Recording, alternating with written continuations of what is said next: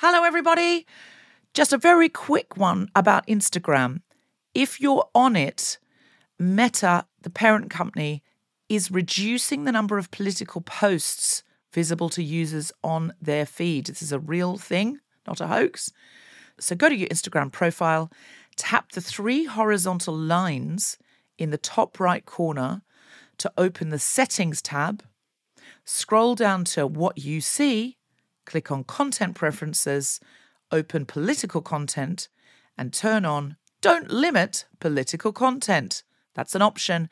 Otherwise, you won't see almost anything we post because we are deemed political. Please do that now, or you won't even see the posts about our shows, our fun things. So, if you want to see Guilty Feminist content and know when we're coming to a place near you or releasing a new podcast, do it now. Mom deserves better than a drugstore card. This Mother's Day, surprise her with a truly special personalized card from Moonpig. Add your favorite photos, a heartfelt message, and we'll even mail it for you the same day, all for just $5. From mom to grandma, we have something to celebrate every mom in your life. Every mom deserves a Moonpig card. Get 50% off your first card at moonpig.com. Moonpig.com. Ready to pop the question? The jewelers at BlueNile.com have got sparkle down to a science with beautiful lab grown diamonds worthy of your most brilliant moments. Their lab grown diamonds are independently graded and guaranteed identical to natural diamonds, and they're ready to ship to your door. Go to BlueNile.com and use promo code LISTEN to get $50 off your purchase of $500 or more. That's code LISTEN at BlueNile.com for $50 off. BlueNile.com code LISTEN. Quality sleep is essential. That's why the Sleep Number Smart Bed is designed for your ever evolving sleep needs. Need a bed that's firmer or softer on either side? Helps you sleep at a comfortable temperature? Sleep Number Smart Beds let you individualize your comfort so you sleep better together. JD Power ranks Sleep Number number 1 in customer satisfaction with mattresses purchased in-store. And now, save 50% on the Sleep Number limited edition Smart Bed for a limited time. For JD Power 2023 award information, visit jdpower.com/awards. Only at a Sleep Number store or sleepnumber.com.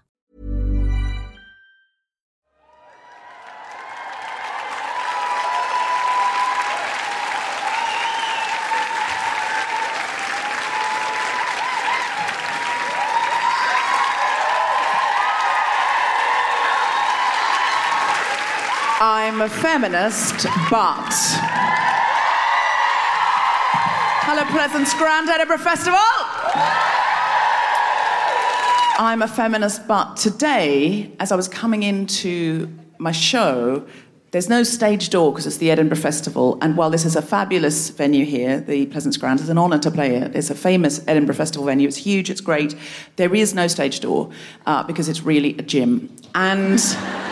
there is no backstage loo because it's really a gym. There's nowhere to sit. People are sitting on a concrete floors backstage because it's a gym. And uh, so I have to sort of squeeze past the audience going, excuse me, excuse me, excuse me, excuse me.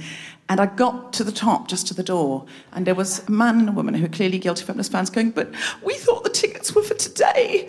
And arguing with this usher, and the usher was going, well, no, because, you know, and so I thought, here's my chance to be a feminist hero. I said to the usher, look, there's always someone who doesn't turn up, you know, who can't make it across Edinburgh because their other shows run late or something. I'll just walk them in and I'm sure we can find them a seat. And then the woman said, but we're here to see Ruby Wax. And I thought, well, fuck you then. Seriously, they were here for Ruby fucking Wax. They were arguing with this poor usher who was going, but she doesn't perform here. She's in another venue. And they were like, but we were told it was today. I said, I'm sure it is today, but I'm not Ruby Wax. I'm sorry to be so disappointing. And they were like, well, who are you? And I was like, if you don't know, you're in the wrong venue. Hashtag feminism. Love Ruby Wax, sisterhood. I'm a feminist, but even I think this outfit is too empowered. I just saw myself in the mirror. I was like, fuck's sakes. I look like I'm auditioning for Glow, don't I? Oh my God, please be auditioning for Blow, Kiri Pritchard and McLean. I would- gl- I would, I'd happily smash Oh. Kate Nash into the floor uh, in a sexy way, not in a weird way. oh, I thought you meant to get the part, and I thought that's not feminist. I'll do it. I'll kill her. I'll do No, it. That's not. That's not. I'm a feminist, Bart. That's homicide. Those things are different. I'm a feminist, Bart. For ages, I didn't know who Lizzo was, but Get I- out. I, I understand, understand. This, is, this will obviously be my last episode from, the, from, the, from that gasp. But I pretended I did because all of these badass feminist women spoke to me assuming I did. I kept thinking, oh, I must look her up, I must look her up, because of the way they were talking about her. I kept forgetting to. And then someone else had mentioned, her. I think, oh, God, I still haven't looked her up. And you can't just slide your phone out from under the table and quickly Google Lizzo and go, well, be going, yeah, she's such an inspiration. But the first time it happened, someone referred to her as the Queen. And I assumed that Lizzo was a nickname for Queen Elizabeth II. I thought the crown has done her the world of good. The world of good. Uh, I'm a feminist, but I got added into a WhatsApp group the other day with 156 other women. Oh, I'm sorry for your loss. It was called Hen Do Madness, and I've oh. never felt so alone in my whole fucking life. How, who has 150 people on their hen do? Well, it was one of those ones where they had multiple hen dos. Because Why? Every layer is more unbearable, isn't it? Um, it's because that they are like from South Wales. They went to university in Liverpool, but they now live in Leeds. So it was sort of like there was like three hen dos. It was disgusting. Oh, for one bride? For one bride. Oh, I thought you meant three Hindus had joined up or something. No, no, no. This was one bride's like. So how will she survive three hen dos, though? she did She- all right. She's from South Wales. She can really knock back the I was gonna pints. say, she She's must- a good lass. You'd have to start in good health, wouldn't you? I would go for a doctor's check, um, a full medical before I went on three of my own hen nights. I'm a feminist, but I have been quite sick this fringe. Um, it's all right, it's all right. It's just, um, I nearly said lady problems then, because I thought there are men present. Um, cis men need to know women menstruate. So sometimes I get high temperature and a sore throat with it. Does anyone else get that? Yeah, like a weird hormonal illness. So I've been struck down uh, with the feminist plague. And, and so I've just been cancelling like my other little gigs that I was doing and sort of going home to bed. And I have been sad to miss all these feminist shows that I've been invited to in Edinburgh, which I've been invited to a lot of feminist shows, and I really have been sad. But in another way, I have also been in my hotel room watching Mad Men. And in a way, I can recommend that more uh, than the feminist fringe uh, because it's cheaper, less exhausting, and there's room service. Have you got another one? Oh yeah, yeah. I'm a feminist, but if we go to war with Russia and they bring back conscription, you'll find me in the kitchen keeping my fucking mouth shut. Are we ready to start the show? Then welcome, welcome, welcome to the Guilty Feminist live from the Edinburgh Fringe at the Pleasance!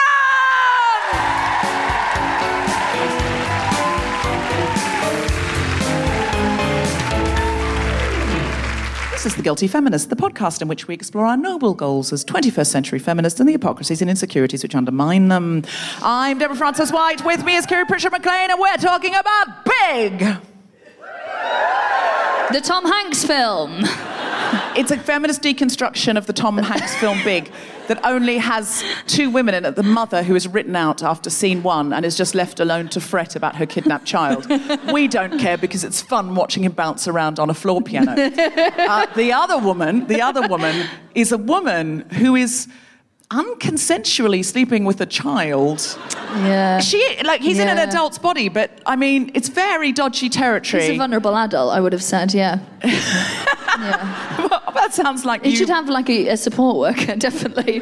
Someone stopping. He's a that. child yeah. who's been magicked into a grown-up's body through some very creepy uh, festival machinery. Yeah. Um, Zoltan, is it Zoltar? Zoltar, Yeah. Yeah, which someone's like, yeah. I think some people are frightened this is genuinely going to be the show. That was a, it, was a, it was a joke, and we have now we've now strayed into it. But I think it does bear uh, some examination. Yeah. That this child, and it's because it's a West End musical at the moment. Big as a West End musical. Yeah, yeah, yeah. Every single movie you've ever liked is now a West End musical. um, destroyed by unnecessary songs and people who don't look like the people.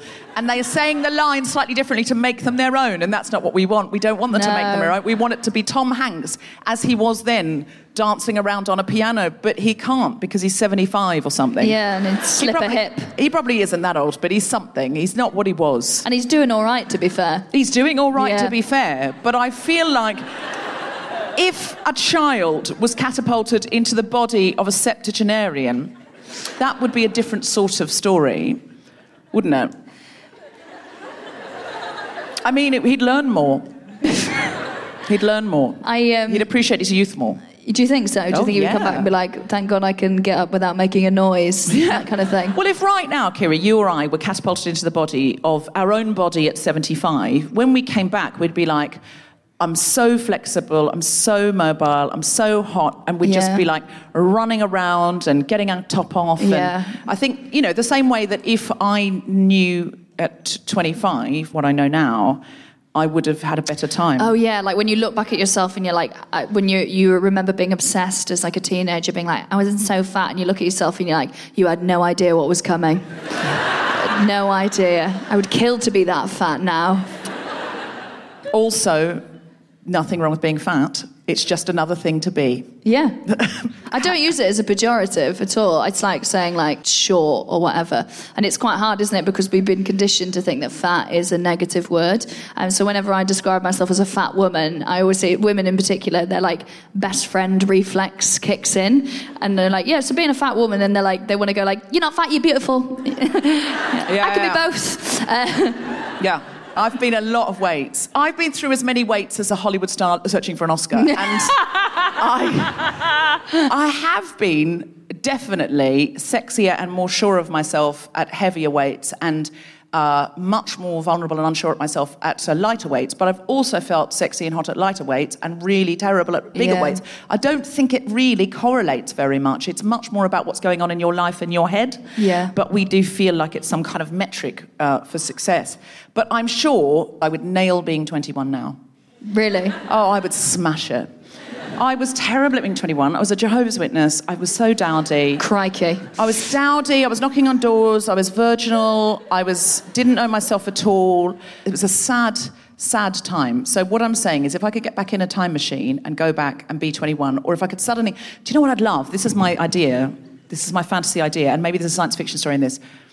I think, right, everyone only gets an opportunity to wake up and have 365 goes at being 10 or 21 or 39 or whatever. You, that's doesn't matter how powerful you are, how rich you are, you get 365 goes at waking up and being 21. Wouldn't it be great if you could save 20 of them in a bank and then just pull them out later, like when you're 42 or something, and just go, I would like to spend 20 of my days being 21 now. Wouldn't that be awesome? No. I think I'd hate it because you also have to have chit chat with 21 year olds. And you have to put, well, lads coming up in the like, you know, nightclubs asking you what you got in your A levels, That's true. Yeah. That is the only thing, isn't it? Yeah. and also them like pummeling away at you, being like, they've not learned yet. No. But as my 21 year old self, what I would do now, I think, is I would dress up in some fabulous, like one of those sort of creations where, you know, you've got sort of like a really low back and it's obviously not wearing a bra and stuff. Oh, yeah. And your breasts are sort of all pointing to the sky. Yeah. Of their own accord. and with no tape or anything, they're just looking upwards with hope. And. Uh, opt- the optimism, looking at the stars, um, or what to heaven for, etc. I'd go and sit in a really classy bar where there's older men who are thinking, "Oh my God, they've got I don't know stuff going on." And then- Divorces. Yes. Yeah, they've just been divorced, so they're ready to roll. or they're in the middle of a divorce. It doesn't matter. I'm only there for 10 days. it's not my problem. And then it's like big, but a fantasy one for women in reverse. there is the movie in this, isn't there?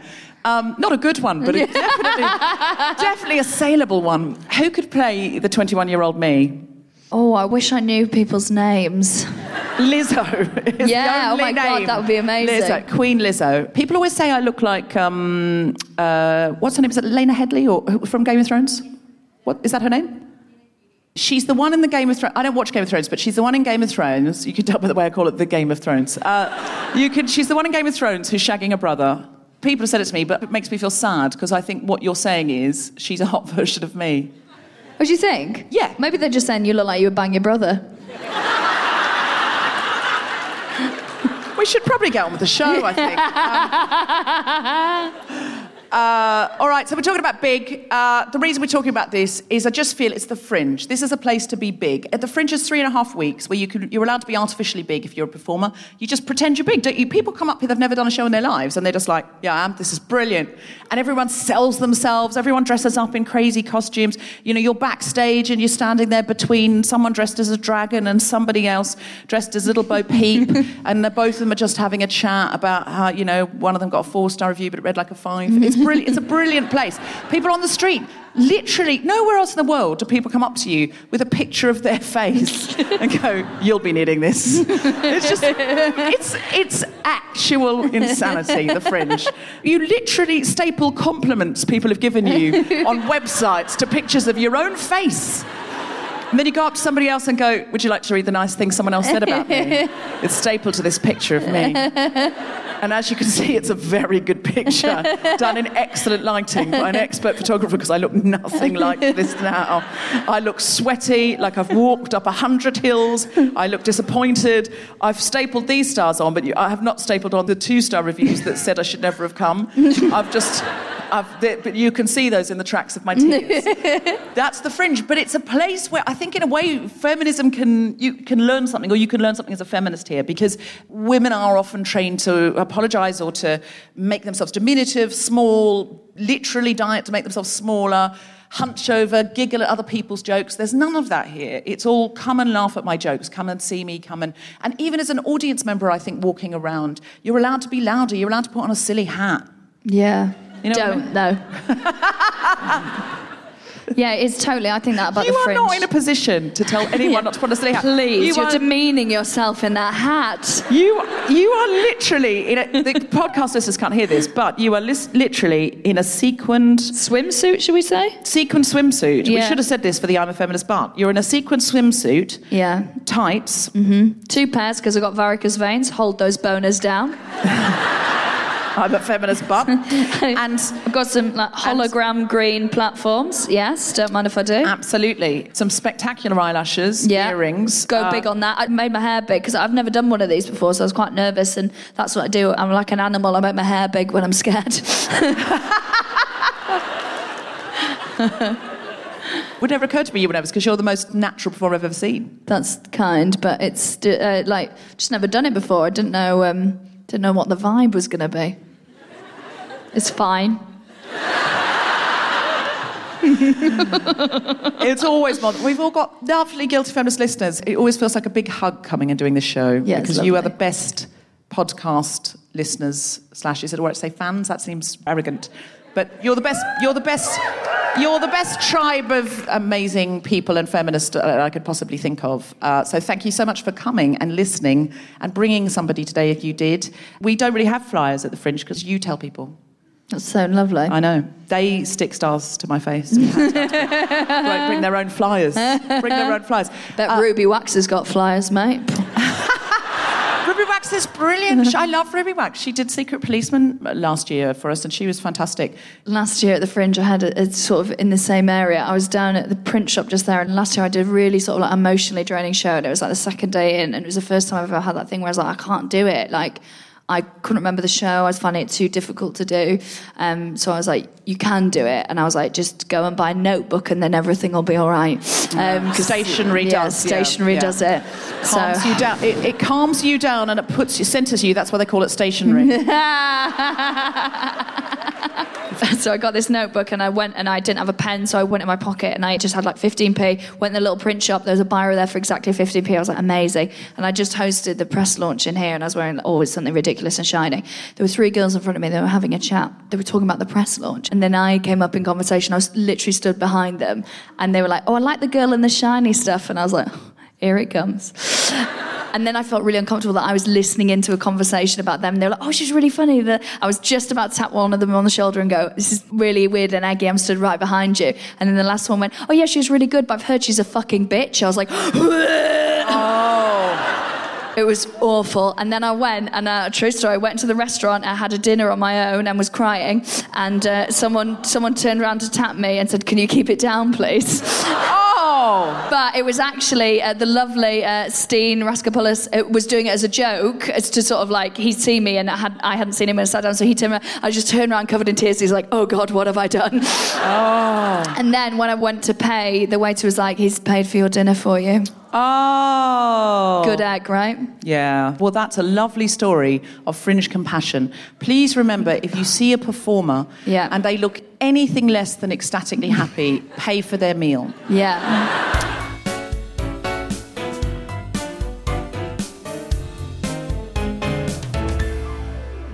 Are you ready for some stand up comedy?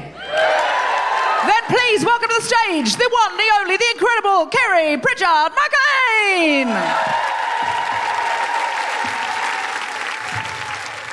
It's uh, interesting to talk about big as a topic because I um, I'm quite a big lass, always sort of have been, and uh, I, I quite like it. I quite like it. Um, it brings with it a load of weird baggage. Like obviously, there's unrealistic expectations um, put on women's bodies, and if you're a fat lass, there's another layer of it as well. I think I often have the unrealistic expectation put on me to be jolly. Um, that's not really my scene, actually. It's a weird thing, a, a weird byproduct. Often people will say, uh, I've got big tits. That's the side effect, right? Got big knockers. That is a side effect of being a fatter girl. And uh, people talk about them. People sexualize them without your consent. That's a weird area to be in. It makes you want to be smaller. I get people saying I sort of invited. They're like, we always wear low cut tops. I'm like, I don't. This is just the shape of a top when you put some tits as heavy as mine in them.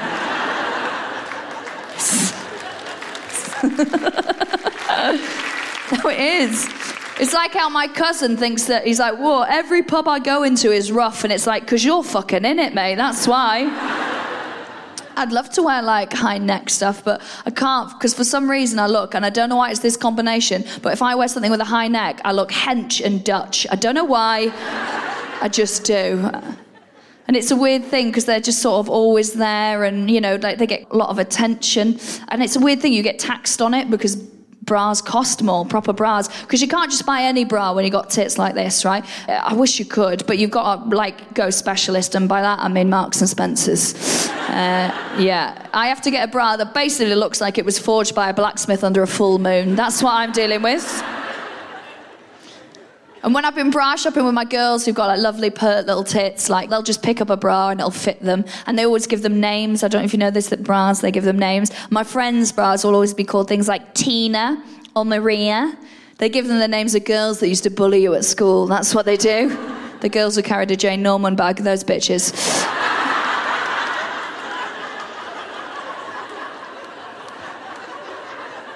Didn't know how the word bitches would go, but you're fine with it, so all right. And I, I went into Marks the other day. I needed a bra to go with a specific dress, right, for this wedding. Uh, so I picked up a bra. I was like, this is perfect. Uh, took it, took it to the till, and uh, you know when you scan it through, the name flashed up. What was it called? Doreen. Heyo. I feel like I'm two cup sizes away from a Keith, for fuck's sake.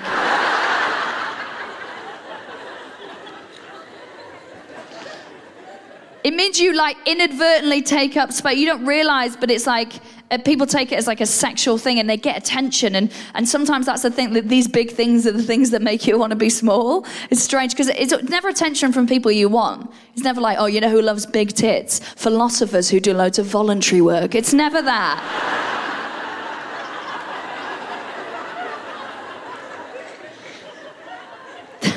Three types of people that are into big tits, I found gay guys. Big fan, you're no use to me. Got enough friends. Women you don't know in nightclub toilets. and lads, but these lads, hey, hey, those lads who are, let's face it, explosively homosexual underneath it all. But girls in nightclubs, especially, I had a girl come up to me in a nightclub, in a nightclub toilet, and she goes, uh, "Can I just touch them?" I said, "I feel a bit weird about it, mate," and she went, "Ah, "I just want to put my finger down the gap in the middle." I was like, "Well, firstly, babe, there's no gap, and secondly, it's really sweaty." And she went, I still want to do it. I was like, fine, if that's what you want. And I was like, what the fuck is she? Was she trying to get a ring loose? What's she up to?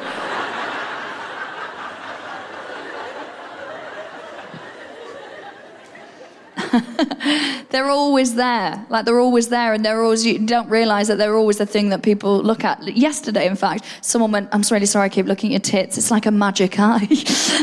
I was like, "A dolphin's not going to pop out. What are you expecting?" And it is, it's a strange, they are always there just in front of you, which means that for me as well, like things fall down all the time, right? I'm a messy eater. I don't know what's going to fall out at the end of the day when I take my off. No idea. This is essentially a meaty bib. That's what it is. And that is my drag name, you're right, yeah. And by the way, that's the only good thing about having big boobs is the bigger the boobs, the better the feeling at the end of the day when you take your bra off. if there's any heterosexual couples here and the lads are like, I'm not sure if I'm doing it for my girl in the bedroom, listen to the noise she makes as she takes her bra off at the end of the day. If it's anywhere near the same area, you're fucking smashing it, lad. Don't you worry. Honestly, I've got no idea what's going to fall out. Like, I've taken off my bra before, and at the end of the day, a whole bourbon has fallen out. I've not even had biscuits that day. Where the fuck's that come from? I don't know what to expect. Fucking Michael Barrymore's career, Nazi gold. I don't know what's under there. And the thing is that, like I say, the people who do appreciate them, it's never worth it. The people who are like, hey, hey, those lads, right? On the odd occasion, I've had to take one of these gentlemen home because that's all that's left. it never pays off because, like, you know, the, uh, the ultra masculine thing of like, they never think like, how can I please a woman's body? They're like, how can I fuck her that would impress my mates? Like, you can tell that they're imagining their friends in the room like you're a BMX, and they're like, spin it by the handles. Like, it's. Just a weird thing. It's a weird thing. So, like, you know, it's taken back. And the same thing always happens, right? You take your top off, they see you in your bra. Hey, I told you to be quiet. It's sexier. and then you take your bra off, and you see the colour drain from their face. And you can hear them thinking, they're longer than I thought.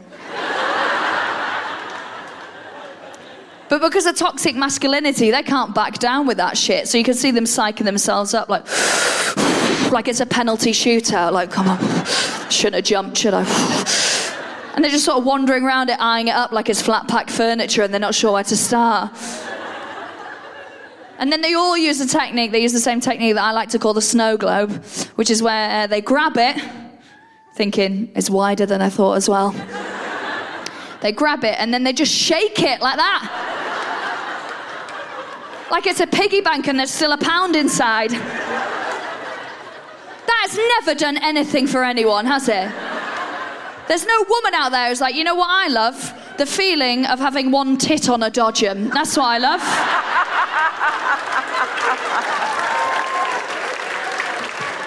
That's it, thanks.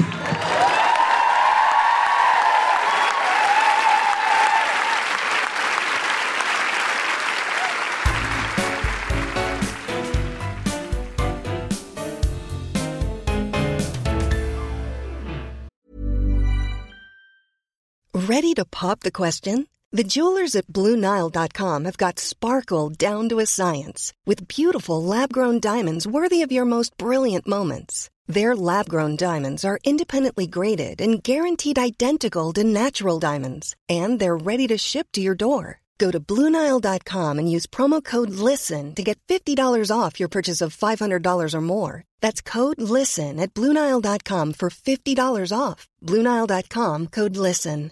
Mom deserves better than a drugstore card. This Mother's Day, surprise her with a truly special personalized card from Moonpig. Add your favorite photos, a heartfelt message, and we'll even mail it for you the same day, all for just $5. From mom to grandma, we have something to celebrate every mom in your life. Every mom deserves a Moonpig card. Get 50% off your first card at moonpig.com. Moonpig.com. Hey, it's Ryan Reynolds, and I'm here with Keith, co star of my upcoming film, If, only in theaters, May 17th. Do you want to tell people the big news? All right, I'll do it. Sign up now and you'll get unlimited for $15 a month in six months of Paramount Plus Essential Plan on us. Mintmobile.com slash switch. Upfront payment of $45 equivalent to $15 per month. Unlimited over 40 gigabytes per month. Face lower speeds. Videos at 480p. Active Mint customers by 531.24 get six months of Paramount Plus Essential Plan. Auto renews after six months. Offer ends May 31st, 2024. Separate Paramount Plus registration required. Terms and conditions apply if rated PG.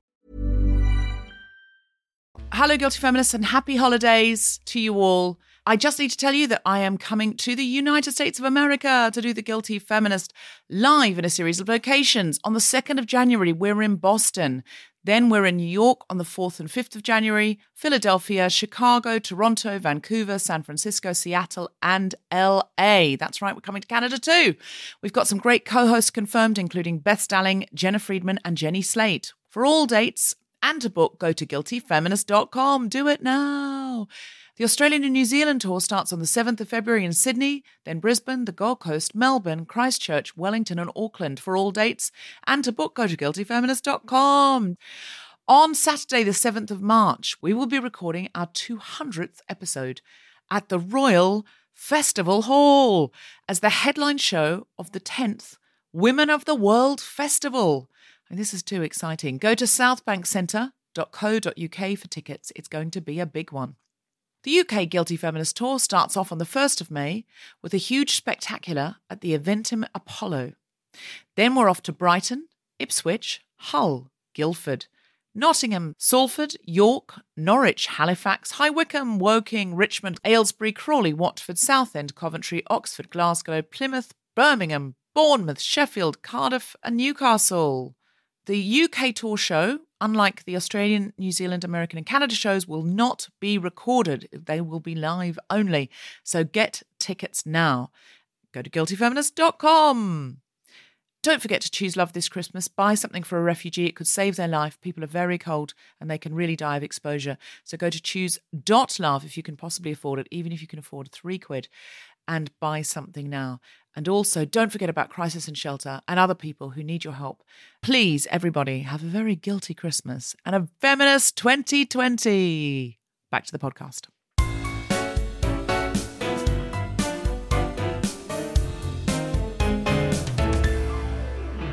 I am going to, I thought I'd put some fodder into the episode by doing some research. Oh, hello. It's a new thing I'm doing. I just want to throw two women onto the table. Like you're auditioning for Glow. Yeah. throw two women on the table that you might not have heard about that went big. And this is in honour of the Edinburgh Festival. Because both of these women were actors or performers turned suffragette. And I believe one of them is me and one of them is you. Okay. the first one, this is me, is Muriel Matters. What a fucking great name already. An amazing name, Muriel Matters. And Muriel does matter. So Muriel Matters was born in Australia. And in fact, she was born and raised in Adelaide. And in Adelaide, uh, you could vote in the late 1800s. Women could vote in the late 1800s. I mean, you couldn't because you weren't born, but, but women could. So when she came over to the UK, she was really horrified that women couldn't vote. So she became a massive suffragette. And she brought her show business skills because, of course, you know, a lot of suffragette stuff was serious and in some cases uh, violent. I mean, they did try for decades being not violent, that didn't work. So, did she look at it all and go, what this needs is a musical theatre number? Yes, basically. She thought if I can borrow Kiri Pritchard-McLean's sequin jumpsuit slash swimsuit, it's going to be all fine. Uh, so, what she did uh, is she went into the House of Commons where there was a women's gallery, so the women could watch. I mean, obviously they couldn't participate, speak, vote, or have anything to do with it, but I suppose they were just there to fan themselves and, and look. Yeah, laugh at the men's jokes. Exactly. So what she did uh, is with another suffragette called Helen Fox. They chained themselves to the grill of the ladies' gallery. Then they started shouting out about suffrage. And of course, when they came to remove them, they couldn't because they were tied on. So they called a blacksmith uh, to detach the women from the ironwork. At the same time, someone called Violet Tillard lowered a proclamation to the politicians below using pieces of string as part of the show. And a man from the Strangers Gallery uh, threw handbills onto the floor of the Parliament because he was an ally, hashtag not all men. And, this is at sea venues, you say? Yes. Yeah. She was imprisoned for this uh, in Holloway Jail and was sentenced to one month. But then when she came out, she thought, let's go bigger, even bigger. so do you know what she did? She hired a dirigible. A dirigible, if you don't know, is like a hot air balloon or a blimp. And she said, right, we're going to take it over the House of Commons. It's going to have votes for women written on the side. And then we're going to throw pamphlets out onto the House of Commons. So it'll suddenly be raining pamphlets about votes for women onto the men walking into the House of Commons below. Brilliant idea, I think we can all agree. great. However, due to the wind not being in her favour and being on the side of the patriarchy, it ended up sweeping over Wormwood Scrubs prison for men, and they got all the leaflets, and they were like, all right, mate, but we can't vote either. We're in prison.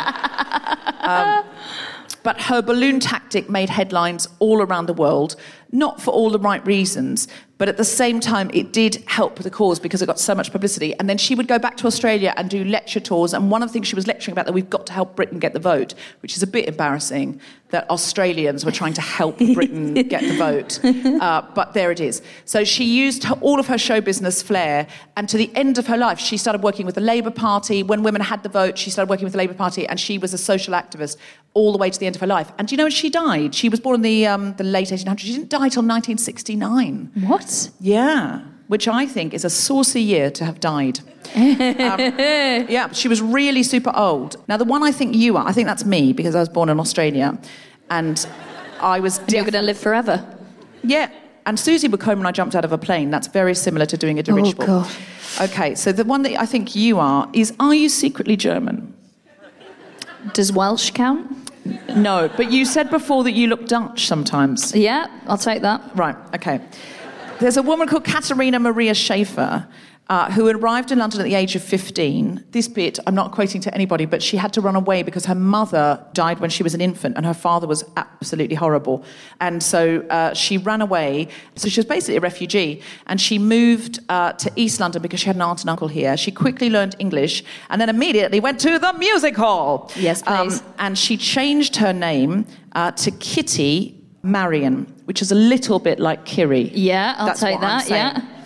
Uh, she was mesmerized by the world. She had a very diverse group of friends, including the son of a Chinese diplomat who gave her her first cigarette. That's a very specific piece of information, isn't it? Weirdly, that is the only thing that's exactly like me.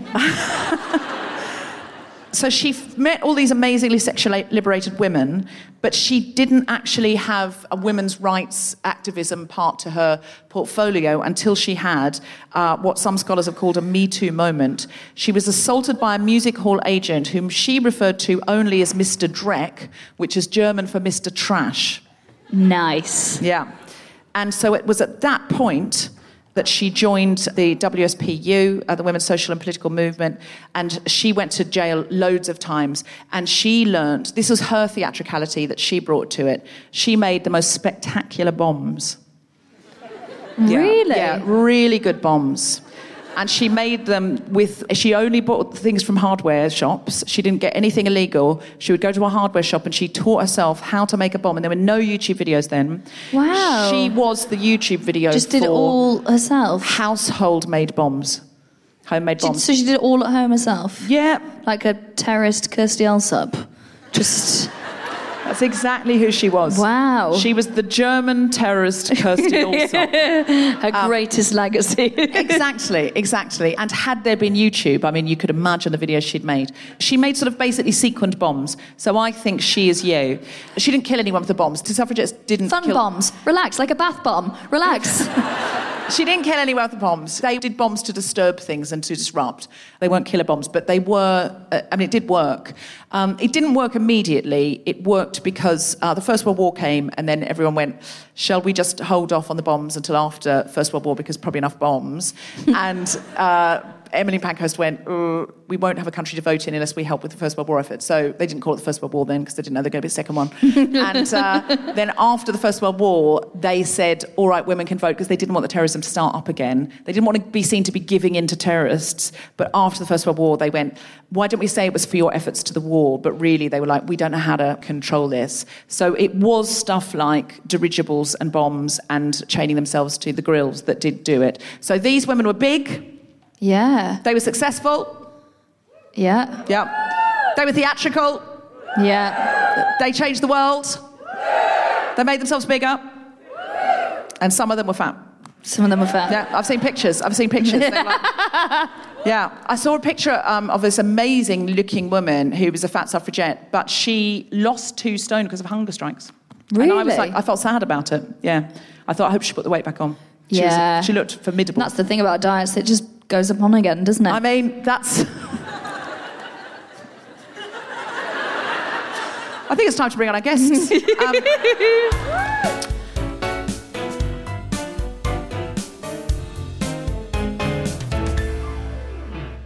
Our guests today are two wonderful theatre makers at this year's Edinburgh Fringe. Fatty Fat Fat is a provocative solo show about living in a body the world tells you to hate. Pink Lemonade explores masculinity, fetishism, sexuality, and gender identity unapologetically.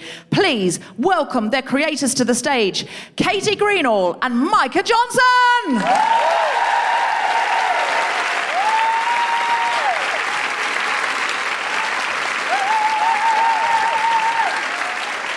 Mika, hello. Hi. Are you having good fringe? Yes, yeah, it's going well. Yeah. Excellent. Katie, hello. Hello. Are you having fun at the fringe? Yeah, I've just sprinted straight off stage, so I'm feeling a bit sweaty, and but I'm pleased to be here. This is fun. Yeah. Lovely. Okay. So, Mika, can you tell us a little bit about what the fringe is like for you in terms of being big? Is this a place where you feel you can be big? I feel like, yes, it, it is a place that I can be big, but also it's quite overwhelming to be black and to be trans in a predominantly white cis city. But, um, Edinburgh. but you know, it's a good opportunity for me and for the show to have a platform. And honestly, I just want as many audience members to come and see the show as possible because I think it's an important piece of work, and I think people can take stuff away from that. And you do performance poetry? Yeah, the show um, has elements of poetry and like movement, and then it's underscored with like beats, and then there's like a monologue through the show. So it's like a play with like all these different elements to it. God, that sounds brilliant. Absolutely brilliant. What's it like if you go flyering here? I saw actually a piece written by a person of colour one year saying it's really hard to flyer. And I saw somebody else who was white saying, no, it isn't. Um, and saying, no, because it's an international festival and everyone will be delighted with you being black. And the black person said, that's not my experience. And it also can be quite intimidating because the fringe is so crowded, I think. Yeah. So there's this massive swelling crowd that is so predominantly white. Yeah. And uh, a friend of mine who's a black actress, she went to RADA. She's sort of, you know, very used to being in a very theatrical white environment, but she said at the fringe she finds it quite intimidating. She said, I get my latte and I go and stand in the queue for the play and think, I can be here, I'm allowed to be here. And I'm like, it so surprised me when I heard that, but actually it makes so much sense. Yeah, yeah, it's yeah, it's quite it's scary. Yeah, it's overwhelming. I think it's difficult to kind of just you know approach people in the street. You don't know whether they're gonna like if your show's going to be their vibe, if they're going to be into it, what they're going to say to you, like the questions that are going to come out their mouth.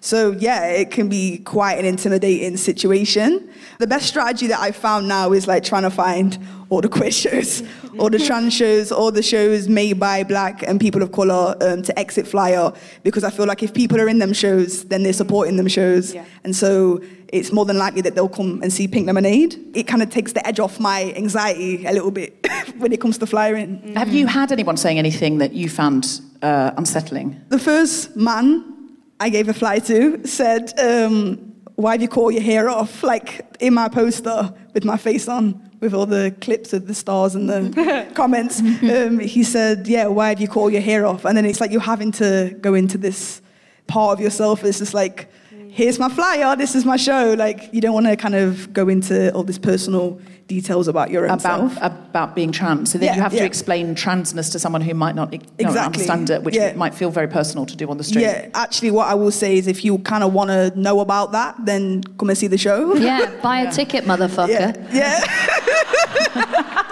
yeah. yeah. And why is it called Pink Lemonade? Initially, the title came from um, me because I'm exploring masculinity in the show, and I really like the color pink. And f- for so long, pink kind of felt like it was a very feminine color to me. So that's the reason it's called pink. And the reason it's called lemonade is because um, in Nottingham, where I'm from, people used to call lesbians lemons. so that's where the two titles came from, and I put them together. And pink lemonade. You've made, much like Beyonce, you've made lemonade. Yeah, I mean, I can't really compare myself to Beyonce, but No, that's for me to do. That's I have the same birthday as Beyonce. Basically, if you miss Mika's show, you've missed the non-binary Beyonce. Is what I've is what I've learnt. And Katie, can you tell us about Fatty Fat Fat?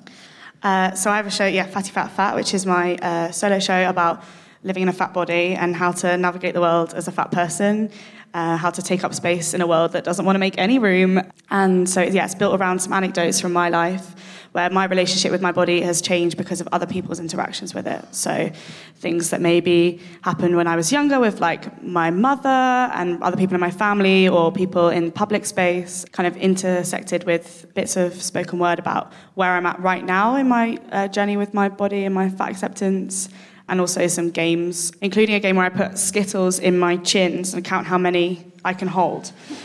And um, What's your PB, mate? uh, my PB is it's uh, 27. Woo!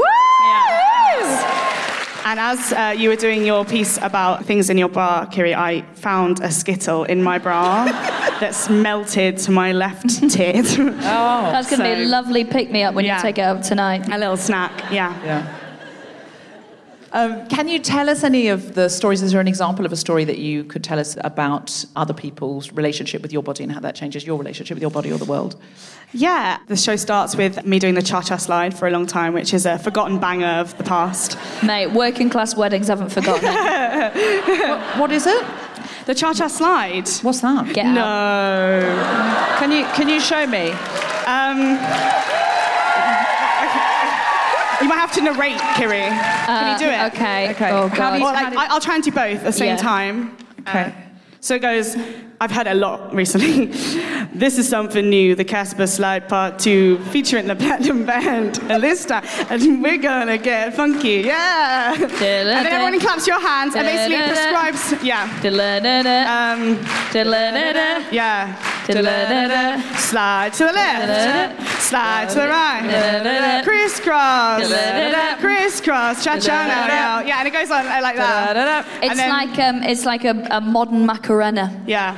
Wow. Yeah. I'm I'm loving that. It's great, mate. Loving that. so when people come in, they should expect you to be doing that as they walk in. Yes, I'm doing that in a very small room in the Pleasance Courtyard. uh, and it's very sweaty, um, so I'm already exhausted by the time the audience have even got sat down. And then we brainstormed some great party tunes. Um, so far, everyone has said um, Saturday Night, which is bizarre. So maybe that's an Edinburgh favourite. And then I tell a story about how I was obsessed with the Cha Cha Slide. And when I was nine, my mum bought me the CD, and I was so excited. And she said, Here you go, um, you can put it in your Walkman and use it as an exercise tape. So how? So yeah, that sort of. it's a lot of stories like that um, where you think it's going one way and then it sort of has that little twitch. So the cha-cha slide, yeah, will always be thought of like it's a part Davina McCall workout for me. Yeah. Are you an act? Do you consider an, a- an actor? Is that how you? I generally say performer. Yeah. Just because I don't really play anyone other than myself. Sure. Um, I feel similarly. Yeah. Who's better? Why am I going to pretend to be someone else? This is the role of a lifetime, literally. Exactly. It's fundamentally an unfeminist act to pretend to be someone less good than me. That's what I think. was because I find like uh, in particular actors, but performers as well. There is like a body type that's expected, and if you don't fit into it, you immediately become a political act. Do you find that? Totally, and I think one of the reasons why I started making the show is when I left drama school, I was not thin enough to be the like the girl next door or the average Joe, but I was too thin to be like the fat one because I'm not fat enough to like go on some show about losing loads of weight and being the new like high school sweetheart. And there were just all these parts coming through that like on seeing advertised that I could never go for because I don't fit any of them.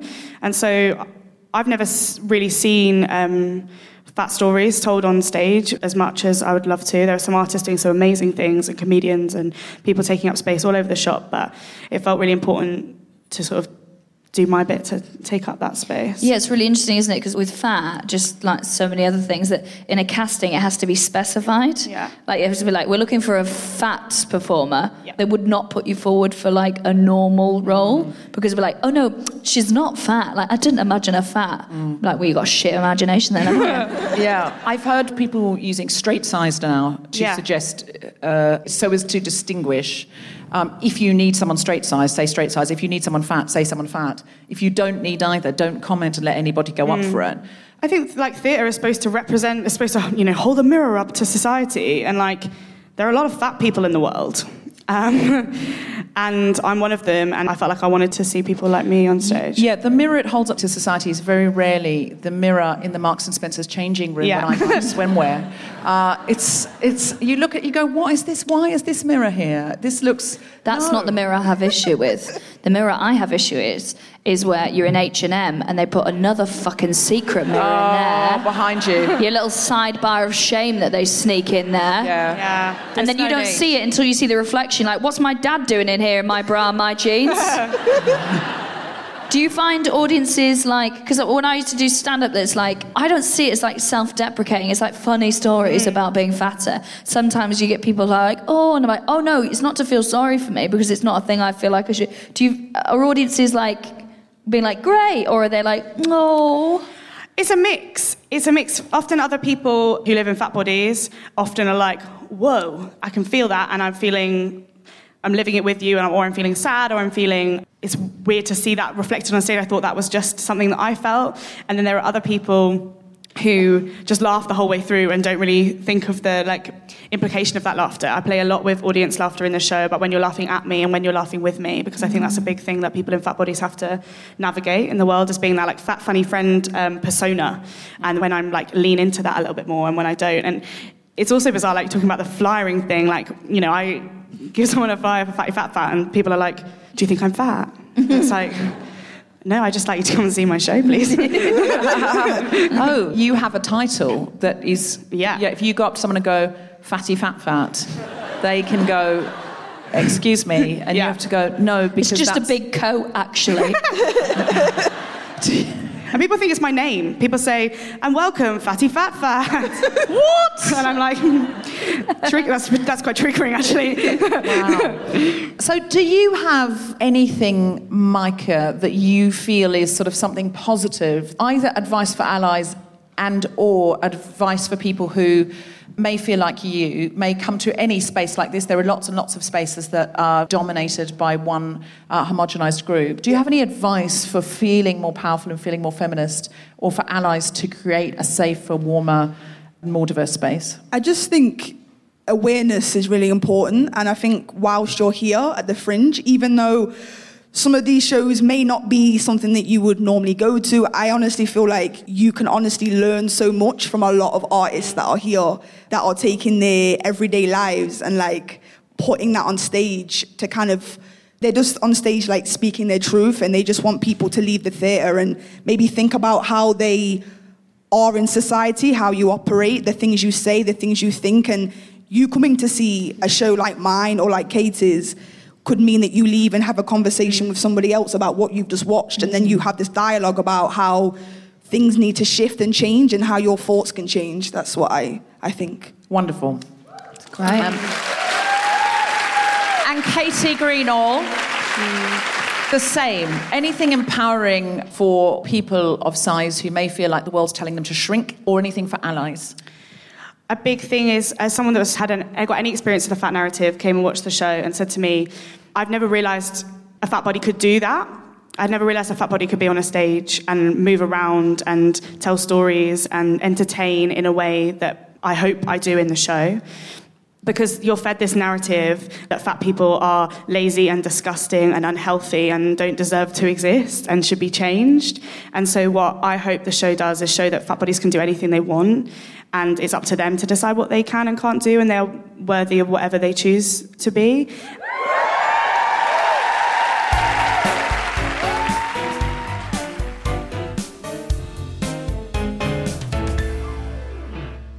Closing our show today with a big number. She's a guilty feminist favourite. Put your hands together for the incredible Grace Petrie!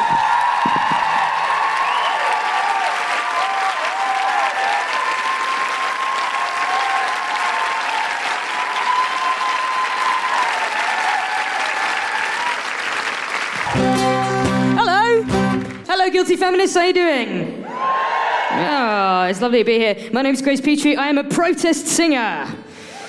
Thank you very much. Just me and those three people. To the barricades, friends. No, what that means is that since the government changed in 2010, I've been going around the UK trying to persuade people with the aid of my songs to make voting decisions that make the world a better place. That's what I've been trying to do. Thank you very much. Yes. Do you know what? And I think I think we can I think we can all agree, can't we? That I've been fucking unsuccessful so far.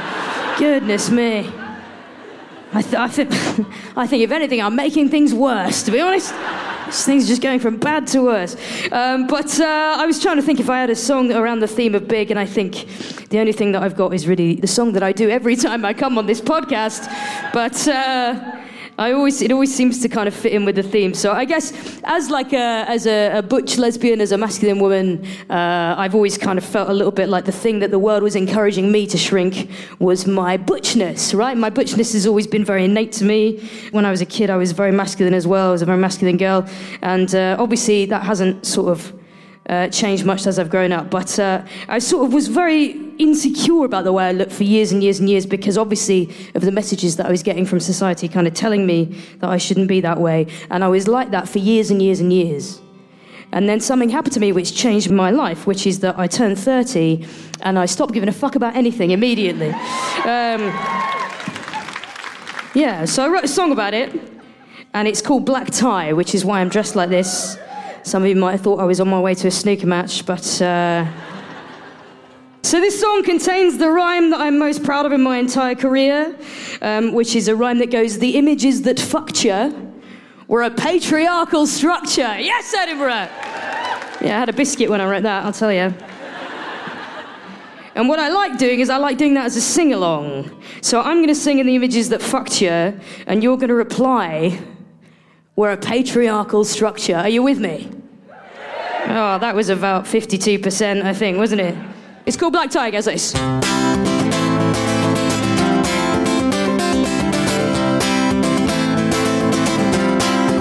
Well, it's a jungle out there. The year 2019, I didn't think we'd still be sorting babies into blue and pink and all our progress. Yeah, I wonder what it means that the only girls' clothes that work for me turn out to be boyfriend jeans. Well, that's fine, cause I decline. And narrow set of rules that just don't work. And these red lines, they're not mine. If you need me, you can find me ironing my shirt, cause I'm in black tie tonight. Get a postcard to my year 11 self in her year 11 hell, saying everything's gonna be alright. Grow out of it. You will find the clothes that fit and the images that fucked you. We're a patriarchal structure, and you never will surrender to a narrow view of gender. And I swear there'll come a day when you won't worry what they say on the labels, on the doors. You will figure out what's yours.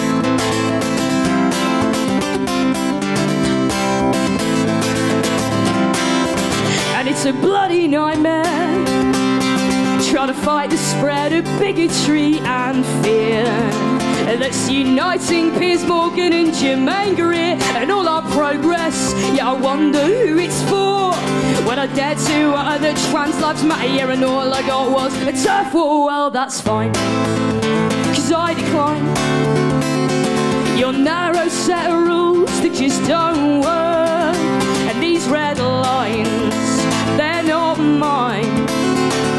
If you need me, you can find me ironing my shirt, cause I'm in black tie tonight. Get a postcard to my year 11 self in her year 11 hell, saying everything's gonna be alright. And no, you won't grow out of it. You will find the clothes that fit and the images that fuck you. Patriarchal structure, and you never will surrender to a narrow view of gender. And I swear there'll come a day when you won't worry what they say on the labels, on the doors. You will figure out what's yours. You will figure out what's yours, and that it's got nothing to do with fitting neatly in a box that was constructed to make it seem like people come in just two teams, and anything that's in between ain't good enough. And you will love, and you'll be loved, and you're in black tie tonight.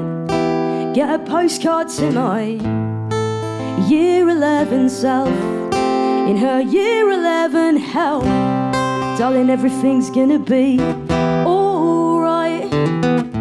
No, you won't grow out of it. You will find the clothes that fit and the images that fuck you. Patriarchal structure, and you never will surrender to that narrow view of gender. And there's folks you've yet to meet, but you're exactly up their street, and they've been waiting just as long to hear someone sing this song. Better days are on their way when it won't matter what they say on the labels, on the doors. You will figure out what's yours. Girl, you're gonna be so happy. Girl, you're gonna be just fine. Girl, you're gonna be so happy. Down the line, down the line.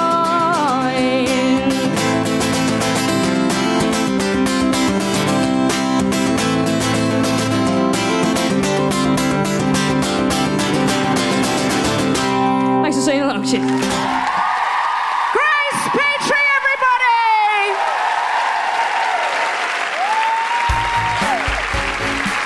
You have been listening to The Guilty Feminist with me, Deborah Frances-White, guest co host Kiri Pritchard-McLean, and our very special guests, Katie Greenall, Mika Johnson, and Grace Petrie. The recording engineer was Graham Steele. Music was by Mark Hodge. The producer was Tom Salinsky for The Spontaneity Shop. Thanks to Luke and Amy at Phil McIntyre and everyone at The Pleasance, as well as all of you for listening. For more information about this and other episodes, visit guiltyfeminist.com. Lena Headley or from Game of Thrones? What is that her name? Lainey Heary. Heedy. Heedy. I'm so sorry. I, it, that is my fault. I'm in Scotland. I should. It's complete. Yeah, It's no, I know. I know. That's why I'm. You're not Scottish. What? Scottish. You've caught the accent. Uh, yeah. Please don't do a hate crime, Deborah, please. it's not that Okay. guilty. Le- Lena Headey. She's the one in the Game of Thrones. I don't watch Game of Thrones. Hey, it's Danny Pellegrino from Everything Iconic. Ready to upgrade your style game without blowing your budget? Check out Quince. They've got all the good stuff shirts and polos, activewear, and fine leather goods, all at 50 to 80% less than other high end brands. And the best part? They're all about safe, ethical, and responsible manufacturing. Get that luxury vibe without the luxury price tag. Hit up quince.com slash upgrade for free shipping and 365 day returns on your next order. That's quince.com slash upgrade. Hi, I'm Daniel, founder of Pretty Litter. Cats and cat owners deserve better than any old fashioned litter. That's why I teamed up with scientists and veterinarians to create Pretty Litter. Its innovative crystal formula has superior odor control and weighs up to 80% less than clay litter. Pretty Litter even monitors health by changing colors to help detect early signs of potential illness. It's the world's smartest kitty litter. Go to prettylitter.com and use code ACAST for 20% off your first order and a free cat toy. Terms and conditions apply. See site for details. Mom deserves better than a drugstore card. This Mother's Day, surprise her with a truly special personalized card from Moonpig. Add your favorite photos, a heartfelt message, and we'll even mail it for you the same day, all for just $5. From mom to grandma, we have something to celebrate every mom in your life. Every mom deserves a Moonpig card. Get 50% off your first card at moonpig.com. Moonpig.com.